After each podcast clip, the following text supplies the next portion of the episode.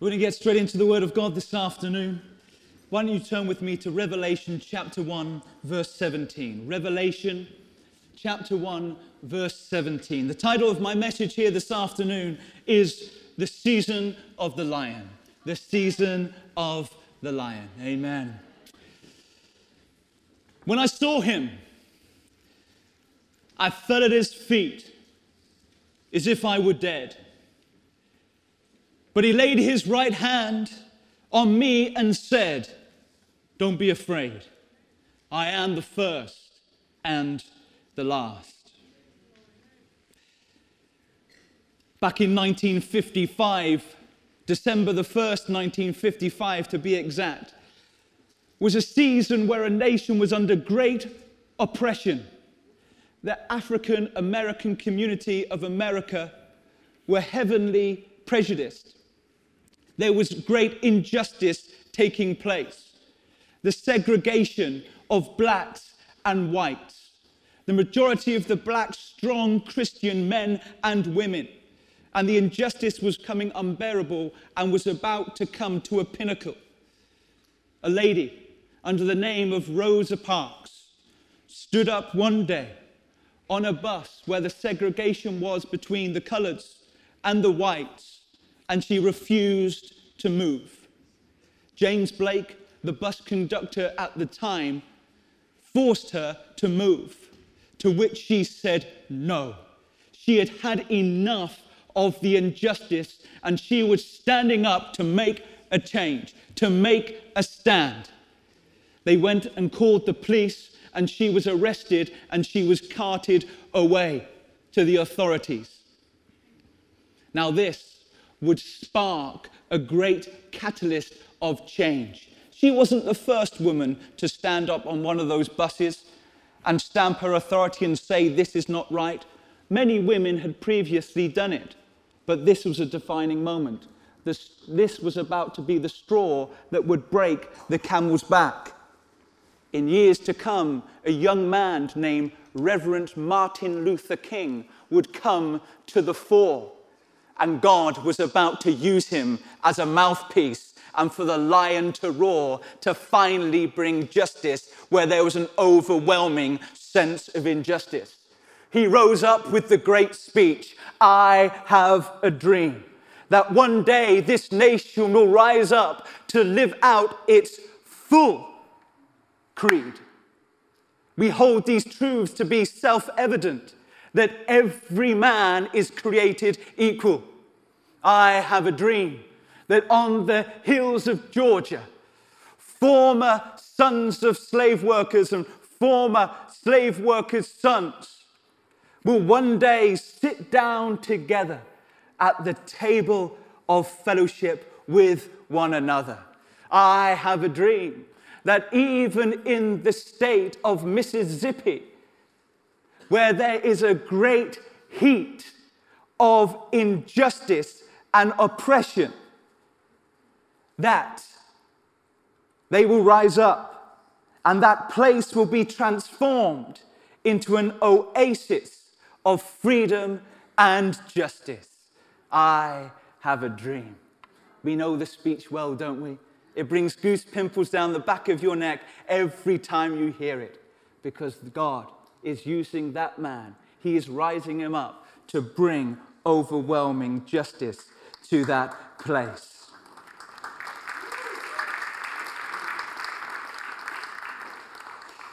In Isaiah 53 7, on the surface, there observes to be Jesus Christ in an overwhelming position of defeat.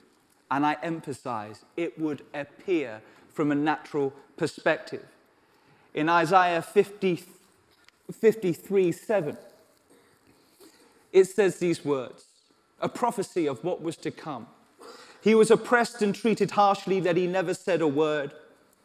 He was led like a lamb to the slaughter, and as a sheep in silent, is silent before the shearers, he did not open up his mouth.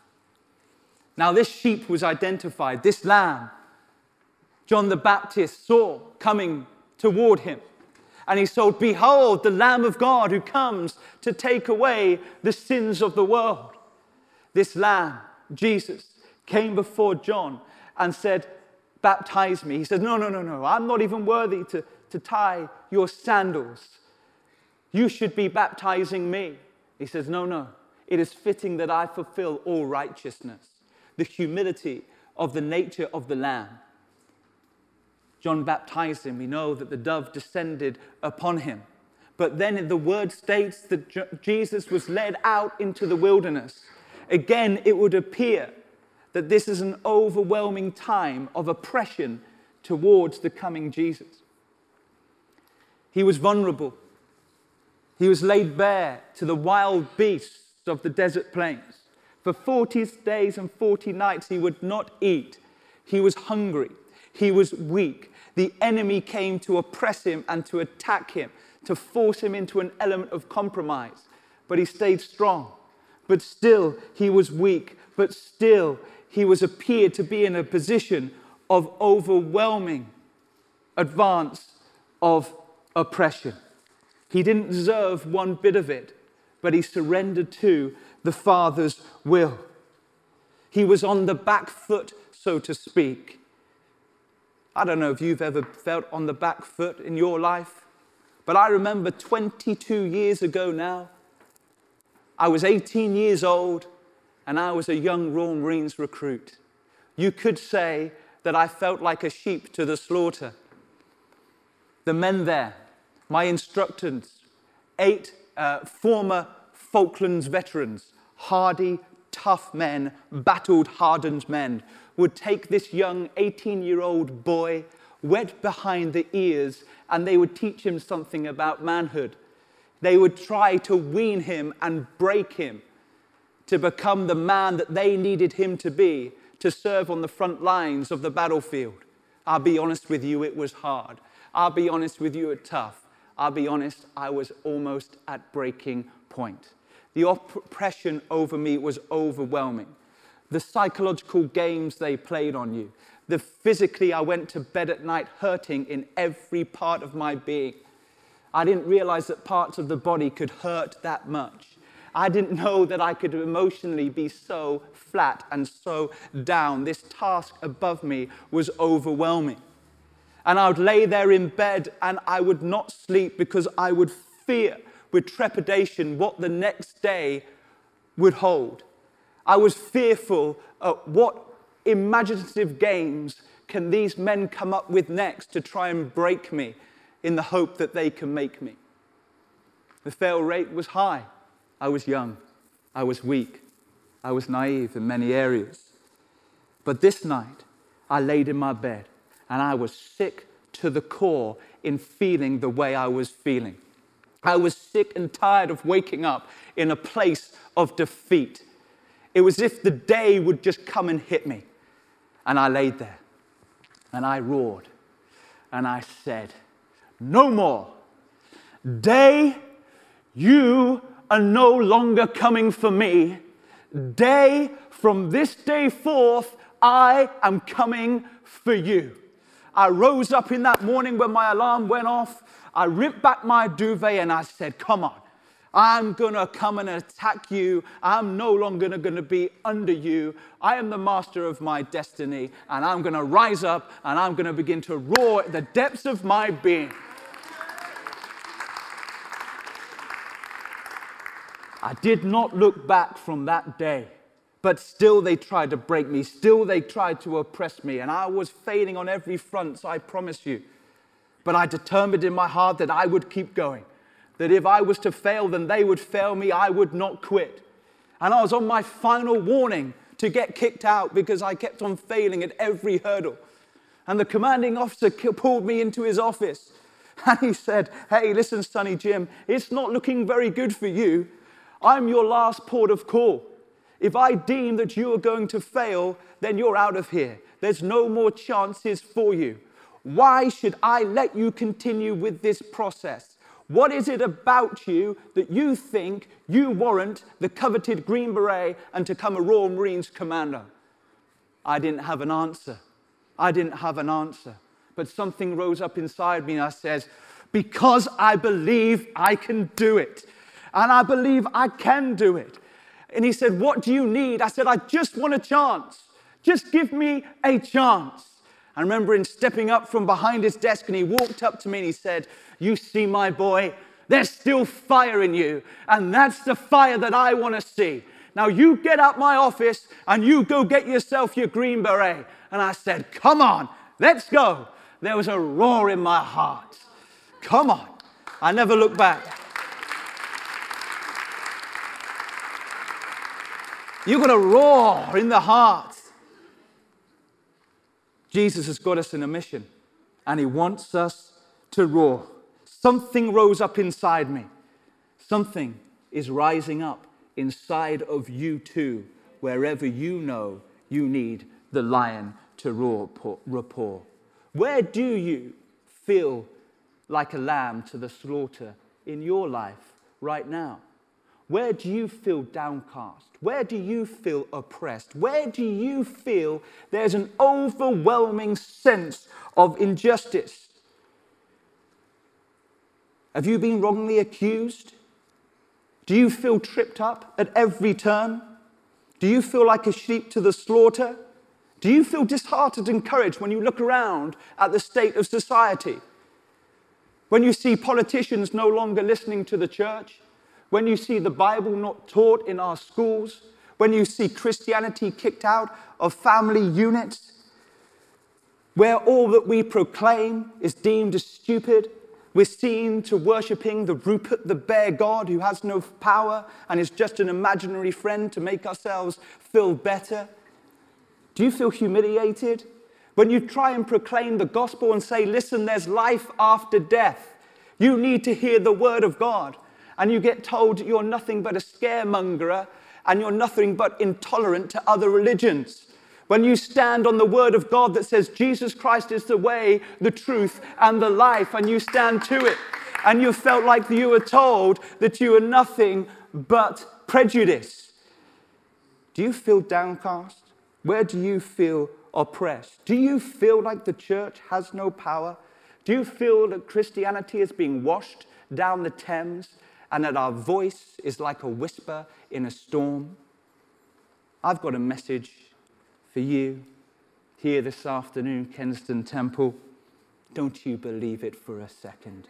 You wait, you hold tight, and you watch because the lion is about to roar. Amen.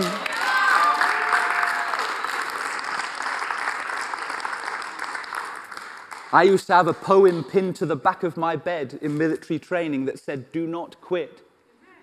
The men gathered around and they scratched out the, the, uh, uh, the, the knot and put, Do quit. but I read it every day, and it went something like this When things go wrong, as they sometimes will, when the road you're trudging seems all uphill, when the funds are low and the debts are high, you want to smile, but you have to sigh.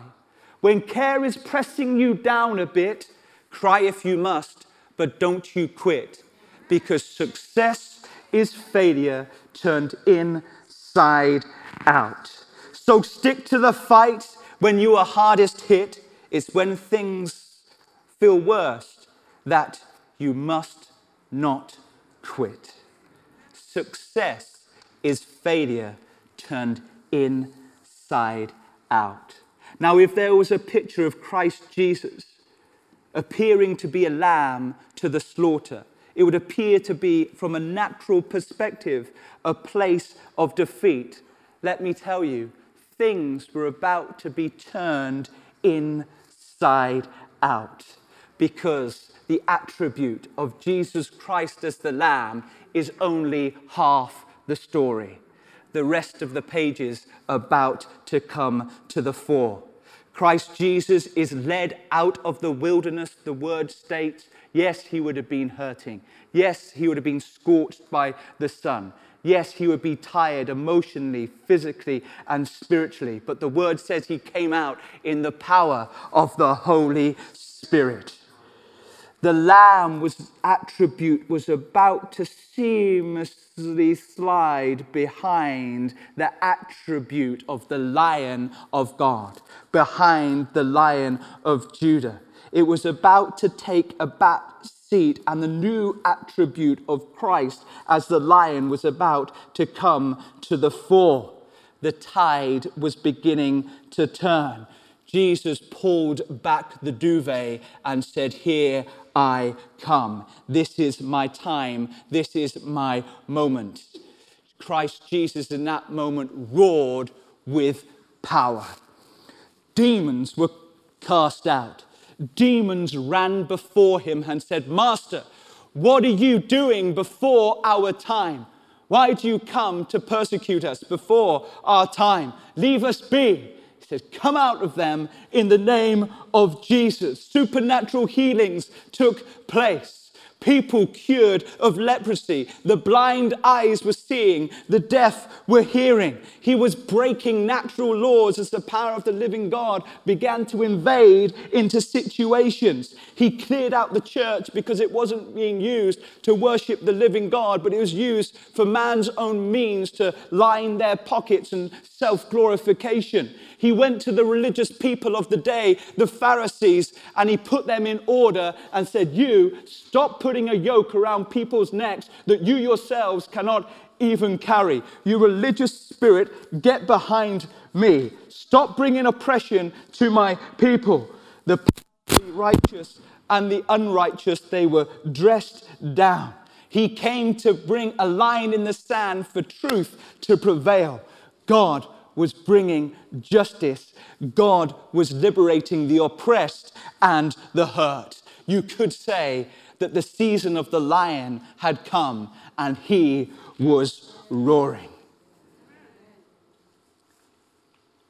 Where do you need to roar in your life right now? Where do you need to pull back the duvet? Where do you need to turn success inside out? There's one thing for certain we must rise up and roar for righteousness. We must roar for breakthrough in our lives. We must roar for breakthrough in our com- uh, communities. We must roar for no compromise in our life. Regardless of how things appear in the natural, we must rise up and say no in the supernatural.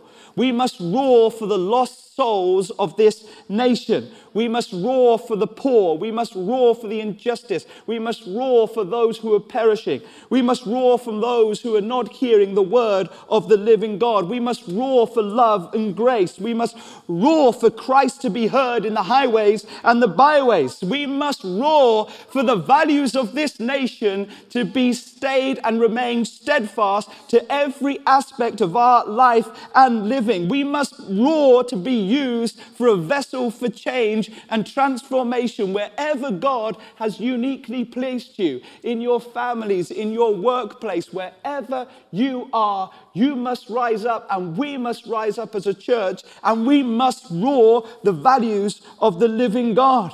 Because let me tell you, Galatians 6 7 says, Do not be deceived. God cannot be mocked and we want to be on the right side of the roar, believe you me. But listen, this is only really a part of the tale. This is only really a part of the tale. If the attribute of the lamb is half the story, and maybe the lion brings the other percentage of the story, there's a key overarching essence that is still missing that we need to fully grasp and that the disciples were about to grasp.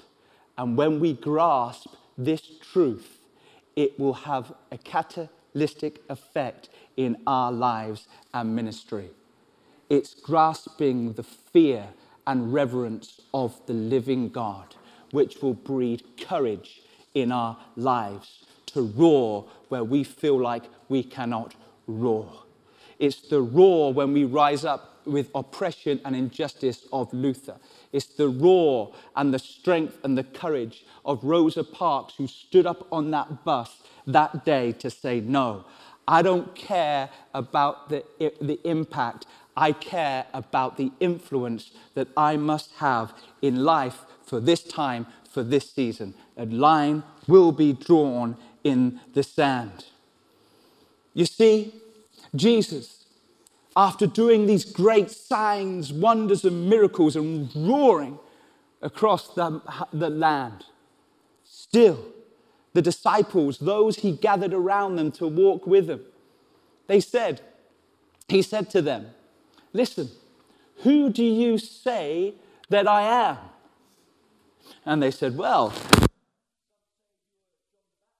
um, some say that you're just another prophet. Uh, some even say that you're Jeremiah. But he turns and says, But who do you say that I am? By the inspiration of the Spirit, Peter rose up and roared and said, You're the Messiah. You are the Son of the living God. Jesus takes James, he takes John, and he takes Peter, and he leads them up to a mountain. This mountain would called, be called the Mount of Transfiguration. And when they were up there, suddenly the full story was about to be unveiled. Jesus was transformed, his face shone and a cloud descended around the hill. And fear struck that place. The disciples fell at their feet in trepidation, the word states. Jesus invaded and revealed himself entirely of who he truly was. He was the Son of the living God. Now, briefly, they thought he might, may have just been Elijah or John the Baptist, Jeremiah, another prophet. But now the full picture is revealed that this Jesus Christ, this lamb, this lion, was in fact the living God. Jesus, in fitting with the will of the Father, then goes to the Garden of Gethsemane and he's about to transition. He's about to transition again and morph seamlessly back into more the role or the attribute of the Lamb in fitting with the will of the God. And he goes into the Garden of Gethsemane. His time is short now. He already knows what is about to take place. In fulfilling with the prophecy of Isaiah 53, he would become the lamb to the slaughter. But not before. This transition was still in flux as the lamb began to seamlessly transition behind the image, or the lion begin to transition behind the lamb. And Roman soldiers and the Pharisees went to find Jesus, to arrest him, to go and crucify him. And then they said, Jesus steps forward and says, Who is it you're looking for? And he said, Jesus the Nazarene. And he steps forward and says, I am he. And the word says they fell down and back and on the floor. The power still vibrating through Jesus Christ, the living God. in that moment. You must understand that these Roman soldiers are hardened soldiers. They're trained not just to fall over on the ground. These are hardened men, probably some of the best soldiers assigned to go get a hold of this Jesus who was causing, in their eyes, mayhem. But such was the presence of God that just at his words, I am he, they fell under the power of God. Peter goes and gets his sword to defend Jesus and he cuts off one of the Pharisee's servant's ears. And Jesus says, No, no, no, no, Peter. No, no, no, no, no. Listen, this isn't a battle of the flesh. This isn't the battle of man's sword. This is the battle of the Spirit. This is the battle of the sword of the Spirit, the double edged sword of power and of love. And I need to spend a little bit more time with you, Peter, for you to become a man of grace and to minister with the power of the sword of love and power. But defining moment, they fell back under this presence. But eventually, Jesus would submit as he morphed back into more of the attribute of the Lamb. And he said, Take me. He's in full control, he knows what's taking place. And he goes and stands before Pilate.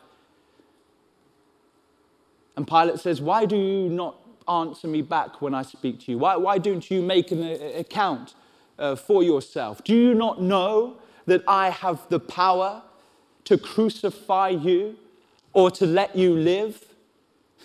And Jesus steps up and says, You only have the power to which my Father in heaven allows you to have. You see this fear, you see this courage, this fear of God, this, this reverence for Him built courage. Jesus, a man of courage. But this is the most important aspect. Remember that when you are weak, it's then that He is strong. Now, you may feel that right now in your life, you feel like it's more of a life of maybe the attribute of a lamb. You feel downcast, you feel pressed down. But underneath that, you just remember that there is the nature of the lion roaring that will give you the courage to be that lamb in its season. But you see here, this is where our hope and confidence lies. It's in that very nature, it's in that very attribute. You see, the more I study and search the scriptures about the nature of the lion and nature of the lamb, they're inseparable. They're not two separate attributes. They are so interwoven that you just cannot separate them. You see, there may be a season where the attributes may appear to be more dominant than the other. But ultimately, they're both in harmony and synergy with one another when the, it would appear that the nature of the lamb is more prominent. Remember, interwoven right behind all of that is the nature and the roar of the lion. That brings us courage to be the lamb in that season. Just when Christ Jesus was in Gethsemane, he was transitioning back, or he stood before Pilate as the lamb to the slaughter what gave him the courage and confidence to stand up there was knowing that the lion, the living God, lived inside him and he had the power to say, You don't have the authority over me. I have full trust in my living God that nothing will happen to me without his say so. For as long as I stay rooted by him, I only do what I see my Father doing he was fulfilling his mandate and will. Man had no power over him. He was fully in control as he put his faith in the living God. And in like manner, where you may be where you may see or may you where you may feel that it's more the season of a lion for you that right behind the power to be the fullness of that lion is the attribute of the lamb because that attribute of the lamb is submissive. That attribute of the lamb is humble and it's yielding to the will of the Father. And it's that that gives the power to the roar because you're trusting in the arm of the Spirit, the sword of the Spirit, and not in the arm of the flesh. They are inseparable. He is the lion and he is the lamb. It just may appear that various seasons and times in history and in church and in your life, that there is an ebb and flow as we flow to the Spirit's will of when we are the lamb or when we are the lion. You see, you can look around in society a little bit at the moment or life of the church. And you could feel, from a natural perspective, that we're in the season of the Lamb. I can't see the lion roaring in the magnitude that we've seen him roar before across this nation and across rivals across the world. At every turn, it feels like Christianity is being cut off at the knees. We're being silenced and we're being oppressed new laws that are being passed that are just so anti Christ. But listen, that's the Father's will. And when we hold tight, we will come into the right season when He wills and when He needs. We just need to be sensitive and submissive to that. Let me ask you, what season of your life are you in today? Let me ask you, what season is our nation in collectively as the body of Christ right now? Back in June 1940, you could say that Britain looked like a lamb to the slaughter. The advance of Germany was powerful, sweeping across Europe it had just taken mainland France, and their next stepping stone was to take the United Kingdom. Winston Churchill, a man that God was about to use to roar in this nation and bring them together, but not before King George VI and Winston Churchill called this nation to a day of prayer. And the nation did pray. The churches were full. We fell on our knees as a nation and we said, Come, Heavenly Father, come. We are like a lamb to the slaughter right now. The advance is strong. And Winston Churchill stood up in the House of Commons and he gave the famous speech we shall not surrender. He said, We shall go on to the end. We shall fight them in France. We shall fight them on the oceans and the seas. We shall fight them on the beaches. We shall fight them with growing confidence in the air. We shall fight them with growing confidence and strength we shall defend our island no matter what the cost. We shall fight them on the beaches. We shall fight them in the hills and the streets. We shall fight them in the hills. We shall never surrender. And it galvanized the nation, it unified them together. It said that every Brit should learn that off by heart. Winston Churchill reportedly turned to another MP after he gave that speech and he said, If need be, we'll fight them with bottle ends because, quite frankly, that's all that we have. They knew they're on, the, on their knees, but they trusted in something far superior. And this is when the nation began to roar. They attribute the great victory, they attribute the defense of this island, and then the kickback against the German opposition down to the living God who broke through for this nation. Do you know that from that point, they made it a rule that Christianity will be taught in the schools? Such was the faith that God had come through for Britain because they put their whole trust in it. at the back of my office at Summit House.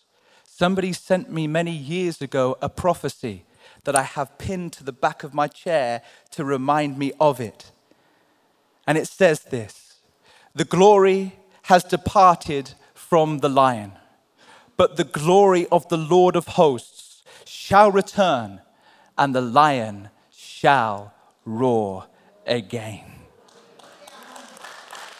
Glory.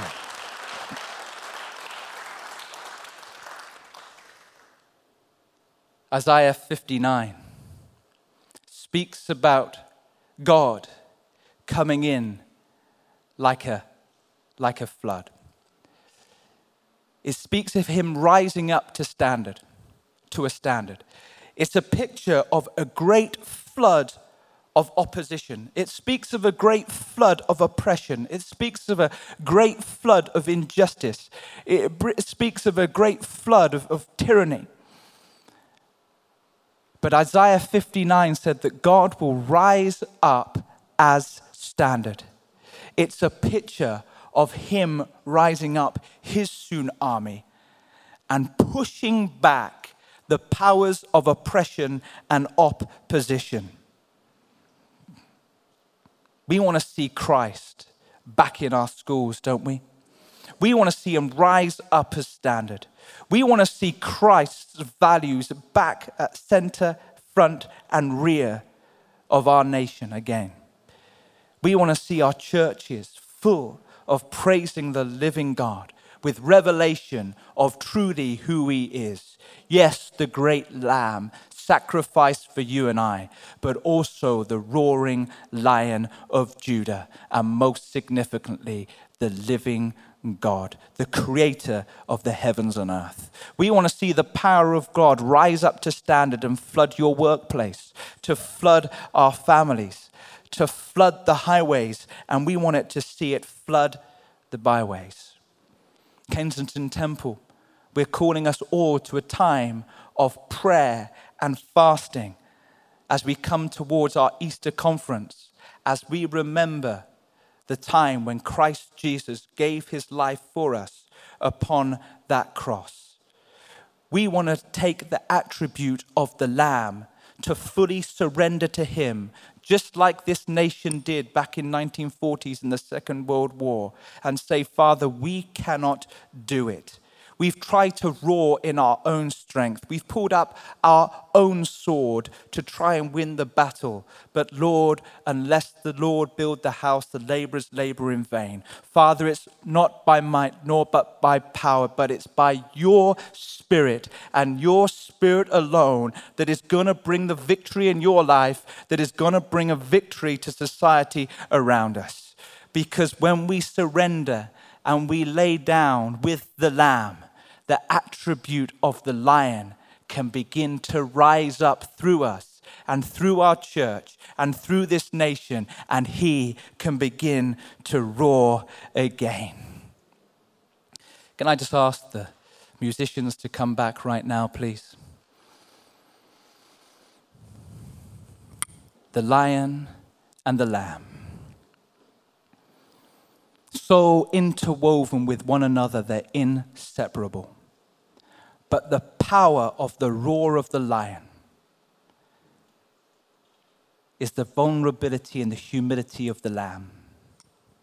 And the power to the lamb is the attribute of the lion of Judah right behind it. They are inseparable. Now, you may feel that we are in a season of the lamb. You may feel like you're in the season of a lamb right now, but your strength to persevere is in the knowledge of the lion of Judah that lives inside you. It's that to which we surrender to. And let me tell you, the more we yield to him, the more the lion is going to rise up and we will enter a season of the lion we're going to see him roar. We're going to see him roar. And let me tell you, you want to be on this side of the roar and not on the other side of the receiving end of that roar. Because I'm not talking about a roar of a cuddly lion down in London Zoo. I'm not talking about the roar of Aslan that you see in the children's cartoon character. If we could only fully grasp it, if only we could really fully grasp the magnitude and the power of the living God. And that's hard. That's hard. Even the disciples who walked with Jesus, who saw him roar, who saw him do the great signs and miracles and wonders that he did, raising the dead to life, healing the sick, healing the blind, restoring the deaf, supernatural miracles, even they, when asked, Who do you say that I am? still, still hadn't fully grasped that he was the living God until they had the privilege of standing on that Mount of Transfiguration. And when that cloud of heaven descended and said, This is my son, listen to him. Jesus took on board the nature or attribute of a lamb in a perceived place of weakness, but in the position of the greatest strength this world will have ever seen and will ever see. Because he was about to die on that cross for yours and I sin, past, present, and future, and for the whole of mankind, past, present, and future. It's the power of the living God. It's just a supernatural revelation of who He is, what He is all about. He is fully in charge. He has everything in the palm of His hand. We must just wholly surrender to Him, because blessed is the poor in spirit. We surrender and we say, Father, have your will. Some people here are tired of fighting in your own strength. We're not seeing the breakthroughs that you desire in your life because we must learn the attribute of the Lamb first. And that attribute is to surrender. But then comes the strength and power. First, Christ Jesus had to surrender. Behold, the Lamb of God that comes to take away the sins of the world. But then he rose up with the roar of power.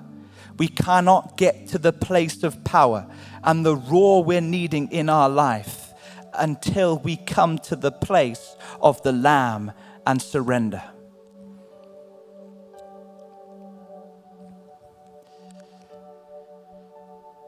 Jesus. Only you can truly open up our eyes and reveal to the depths of our spirit your true nature. But when we truly grasp the reverential fear of the living God, when we truly come face to face with you, we will healthily fall to our feet in absolute trepidation and absolute fear, just like John did and he fell down with fear in Revelation 1:17. But you said, "Don't be afraid. I am the first and I am the last."